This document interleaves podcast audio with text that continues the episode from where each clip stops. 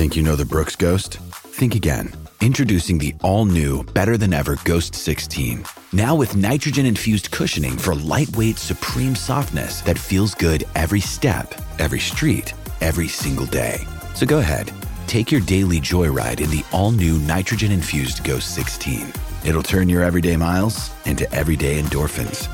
Let's run there. Head to brooksrunning.com to learn more. With threats to our nation waiting around every corner, adaptability is more important than ever. When conditions change without notice, quick strategic thinking is crucial. And with obstacles consistently impending, determination is essential in overcoming them. It's this willingness, decisiveness, and resilience that sets Marines apart. With our fighting spirit, we don't just fight battles, we win them. Marines are the constant our nation counts on to fight the unknown. And through adaptable problem solving, we do just that. Learn more at marines.com. John, do you have any I mean you've been covering this this sport for nearly 50 years and I saw your tweet last night that you had never seen anything like the scene we saw in Cincinnati on Monday night. And Sean, it, it wasn't just because of him having cardiac arrest. I've seen players get paralyzed mm-hmm. and uh, never play again. Hopefully, Hamlin will be able to come back and play. A soccer player was, a hockey player was able to. And uh, when they the, the hockey player took a puck in the heart and then he collapsed. And so um, if you've got to have a heart attack or cardiac arrest, you can't be in the hospital. Being in an NFL game's got to be the next best place because they have a situation like this accounted for at every stadium. They go over it with them. It's kind of like an emergency response team. Those guys were out there in 30 seconds. And um, at some point when he recovers, hopefully, and and uh, and he's able to resume a normal life, that we'll find out who those first responders were mm-hmm. because they did an incredible job under so much pressure. You know, a game on national TV with players for both teams standing around, sellout crowd, everybody crying and hugging, and and yet they had to save his life. They had to they had to give him CPR and then they had to use a defibrillator, to shock his heart back in. And uh, I just think those people did an incredible job, and his family put out a statement talking about that, thanking yeah. everybody who'd been uh, who who was uh, participated in helping his son get where he is today. And I thought about Chuck Hughes. I was a senior in high school, and Lions receiver Chuck Hughes, the only player in NFL history to die on the field. Hmm. He died of a heart attack. He was a backup receiver. Uh, he was going back to the huddle and he collapsed. And back then, they had called for a doctor out of the stands to come down and they pounded on his chest to try to get it back. And today they have such state of the art of everything you could need for any kind of injury.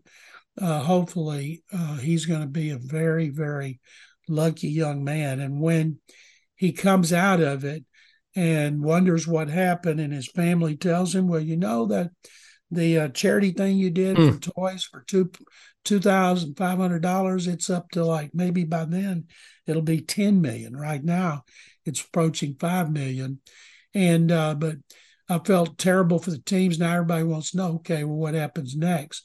It was such a big game, important for both of those teams, important for the Chiefs, had to do with home field advantage and a bye in AFC what the best thing they can do, Sean, is they have the bye week before the Super Bowl. Mm-hmm. And they don't need two weeks. They start putting a bye week in so they can promote the Super Bowl and build up the hype.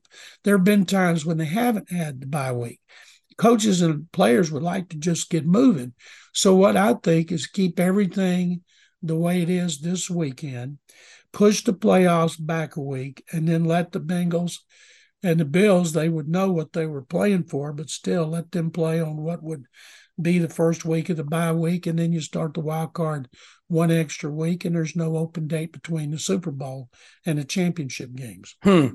That's interesting because uh, you're you're moving a lot of stuff with 30. Well, I guess not with 30 other teams. I guess with 14 other teams, given the or 12 other teams um, in the uh, in the postseason.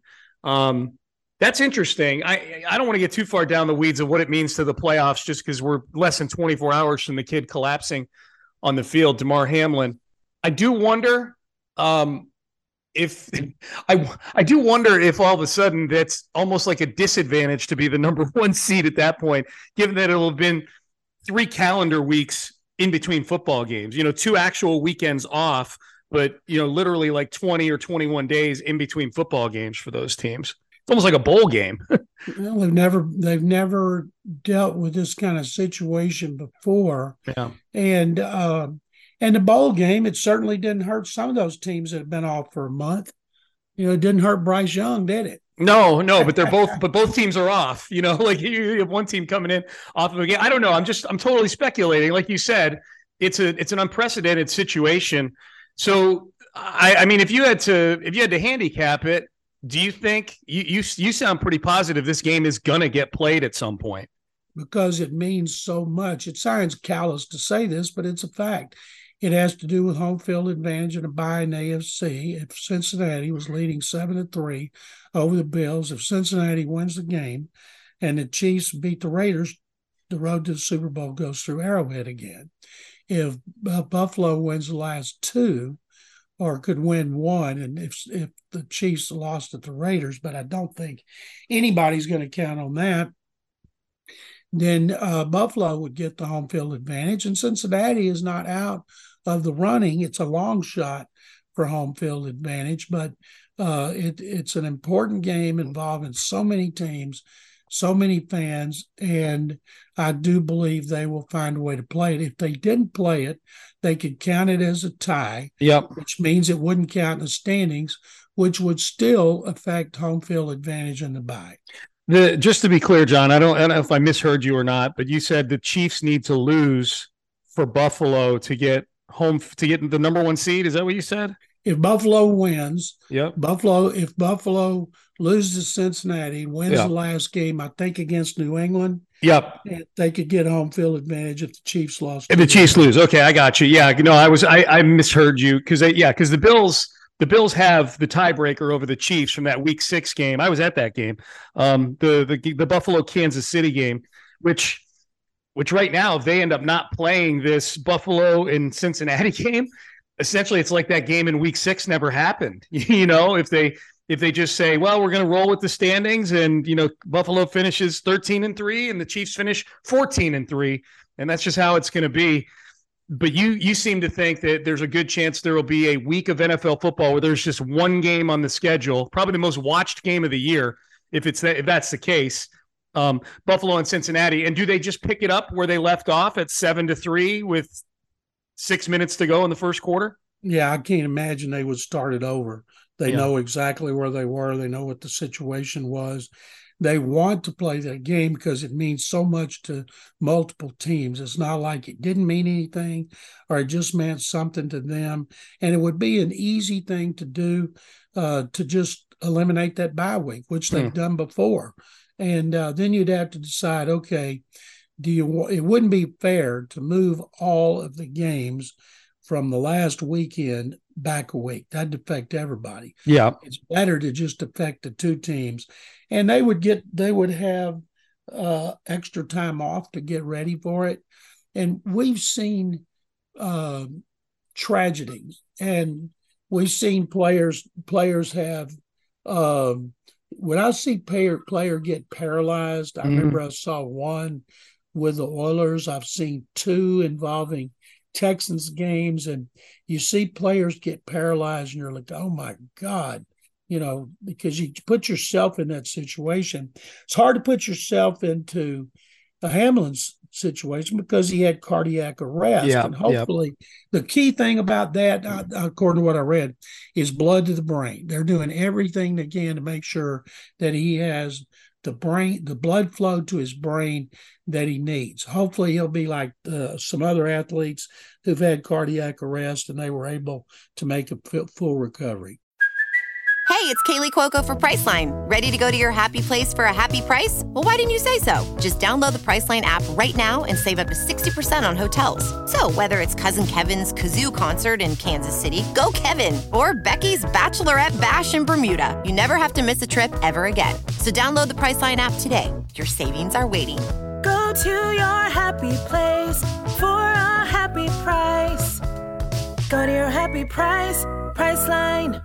Yeah, well, they I guess they administered CPR for nine minutes before they got his pulse back, um, which, according to some medical professionals who were texting our show today, at least we're trusting that they're not faking it on the text page, but multiple said that the nine minutes is is on the shorter side of the amount of time that you would need to feel good about the chances that he got enough oxygen during the episode. Um, so yeah, hopefully it sounds like John everything that as far as the news we could be getting about him in this situation, the news feels like that it's it's skewing more towards the good side than the bad side with it, that they were restored his vitals. Um, they got a pulse back. Um, you know, the family certainly the, the the any of the communication coming from the family has felt positive at least that they I guess that they waited for his mom to get to the ambulance in the stadium was actually a good sign that they felt they had Yes, things under control. Definitely. Yeah. Definitely. Yeah. so And, that's and he also has the the he's in a trauma center Mhm. and uh, that's even better. So he's getting the best possible medical care, and that they said it was like it'd be like going from NRG Stadium over to the medical center. University of Cincinnati Medical Center was two minutes Yep. from the stadium. So all those things are you hope are working uh, to his advantage. Okay, so a few things, and then we'll get to the mailbag. Um, and if you want to email questions in in the future, hou mailbag at gmail.com. Um, I, a couple things, John. You mentioned his charity. You're right. It's I just checked it before you and I started recording, and it was at nearly 4.3 million dollars, and it was at 3.2 million when Seth and I started our show this morning in, in the six o'clock hour. So he's already added over a million dollars. I mean, this thing's going. It look. This thing looks like the debt ticker in Times Square. You know, it's just it's just going up and up and up and up. You're right. Someone, if the first thing they show him is his, if the first thing they're holding in front of him when he comes to is a laptop open to that page, he's going to wonder how many years he was he was out for. You know, like it's because it's the it John. It's the craziest looking thing. Have you been to his GoFundMe page with the numbers on there? No, I saw Andy Dalton had contributed three after what the Bills fans did for his Yep. charity a few years ago. he it's it's the craziest thing because you i mean you've been to a gofundme page before obviously it, it tells you it tells you how, where they're at with their accumulation of funds against a goal of dot dot dot. And and his i don't know if you knew this his initial goal when he created this foundation he created it when he was in college at pitt to raise money to buy toys for the kids at his mom's daycare center. I mean it's that specific an endeavor you know like it's very specific it's something that uh, it's something really cool that a college kid that goes to a you know that goes to Pitt would be doing. You know, like I'm going to raise two thousand dollars from my mom's daycare center, and he just kept it open once he became a professional football player. And I don't know how much money it's accumulated through the years. I do know that last night when I first learned of it, it was at like four hundred thousand dollars, and so it's it's added. You know, it's it's added nearly four million um, since since then but it just looks so funny, John, on the page. It's the GoFundMe page. you know, you got this number. Uh, money raised four four million three hundred fourteen thousand six hundred eighty-two dollars against a goal of twenty five hundred dollars. you know, it's I thought it was great that people put that out there. The first one I saw do it was Tony Grossi from Cleveland, yeah. and then others I knew nothing about it. You know, ninety nine point nine percent of the people knew nothing about it, and I think it's great that they put it out there. And when he wakes up and he can function and he looks like looks at it, I'm guessing he's going to think, well, at least something good came of this. Well, and, because- and and and yeah, sorry, John. I didn't mean to interrupt you. right. I I I almost think the magnitude of the numbers.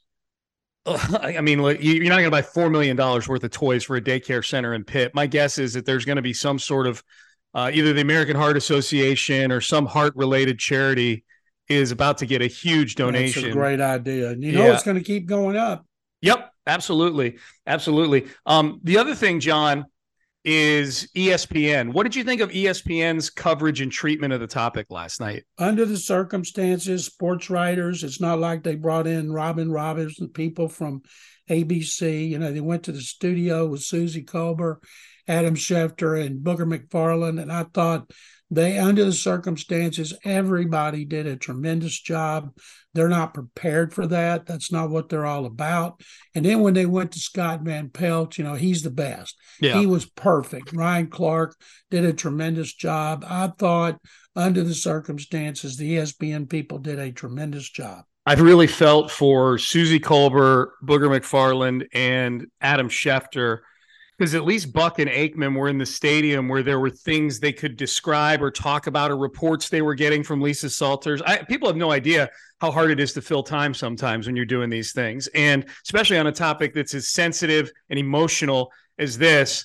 And I'm watching Booger and Schefter and Suzy Kolber, and once you get two minutes into that, what else is there to say? you know, like what, how many different times can you say we're praying for the young man? We hope it all turns out well. Boy, how can these players go back out on the field? I thought Booger's emotion was a big um, that that was pretty riveting. Um, I thought, uh, but I, John, I'm just thinking like I feel like a total wuss now. Uh, I remember the uh, a week ago when the Titans delayed the game by an hour and we had to extend the pregame show, Texans Countdown. and Seth and I are in the break. We're like, man, okay, we're going to talk about this. We got to fill some time here. Boy, we need a Lovie Smith recorded interview. And I'm watching these guys last night on a national audience with millions of people watching with a with a subject matter that's a million times more sensitive than the weather affecting the field and the electric blackouts in Nashville. You know, it's just I, people don't realize. I think, or maybe they do, but just how hard particularly the studio show. Like they had nothing to work with other than what they were seeing on the telecast. And I'm with you. I like Van Pelt. I don't know if he's ever won an Emmy before. He's one of the best, but I don't know what the submission process is for that. I would submit the uh, the hour of Sports Center that he and Ryan Clark did, commercial free, an hour before they were even supposed to go on the air. I mean, they they picked up the slack at like 9:15 Houston time they don't usually go to Sports Center until the game's over, which is like 1030. And it's not like they went to him early and they said, All right, let's look at the NBA highlights for tonight. They went to them early and they're talking about a player who might have died on the field for all we knew last night. One of the good things when they came on, they had time to get gas and they had time to learn more about it. And uh, but there's so many people were praying, saying prayers on Twitter, and today the same thing. People people uh, it just it seems to be the magnitude is blowing up and it's not just in the it, not just in the US I think that they said people from out out of the country now they got up in Europe and they're like what what happened and this has reached extends beyond our borders. Yep. All right. So um, a lot to still there's going to be a lot to unpack. That I, my guess is when we record our preview for the Colts and the Texans tomorrow, there'll be even more Damar Hamlin news to talk about. I would guess, and maybe we'll know at that point what the league intends to do. Do you think the league is waiting for some sort of news, some sort of finite news about the player about Damar Hamlin, John, before they determine what their next course of action is? Yes, I think, and and based on the thing I read today, is from a cardiologist. This is going to be a slow process about okay. his recovery, and he's not out of the woods. I think when they know when they're told by the trauma specialist of Cincinnati he's out of the woods, that's when they can announce what they're going to do as far as playing. I think the last thing on this, John, you mentioned the first responders the best place to recognize them would be at the Super Bowl. I think you know they do that sometimes. Recognize they do that. You're right. That would be outstanding. Halftime of the Super Bowl, especially Buffalo's in it, and Damar Hamlin survives this. I mean, it's it's um, it's a uh, it's a fascinating story, and hopefully, it's got a a, a good ending to it. Uh, all right, John, let's get into some mailbag questions on some much lighter topics than than that. We're not going to get to all these because we spent so much time talking about Damar Hamlin, but that it's it it is the topic, might be the topic of the season um, so far.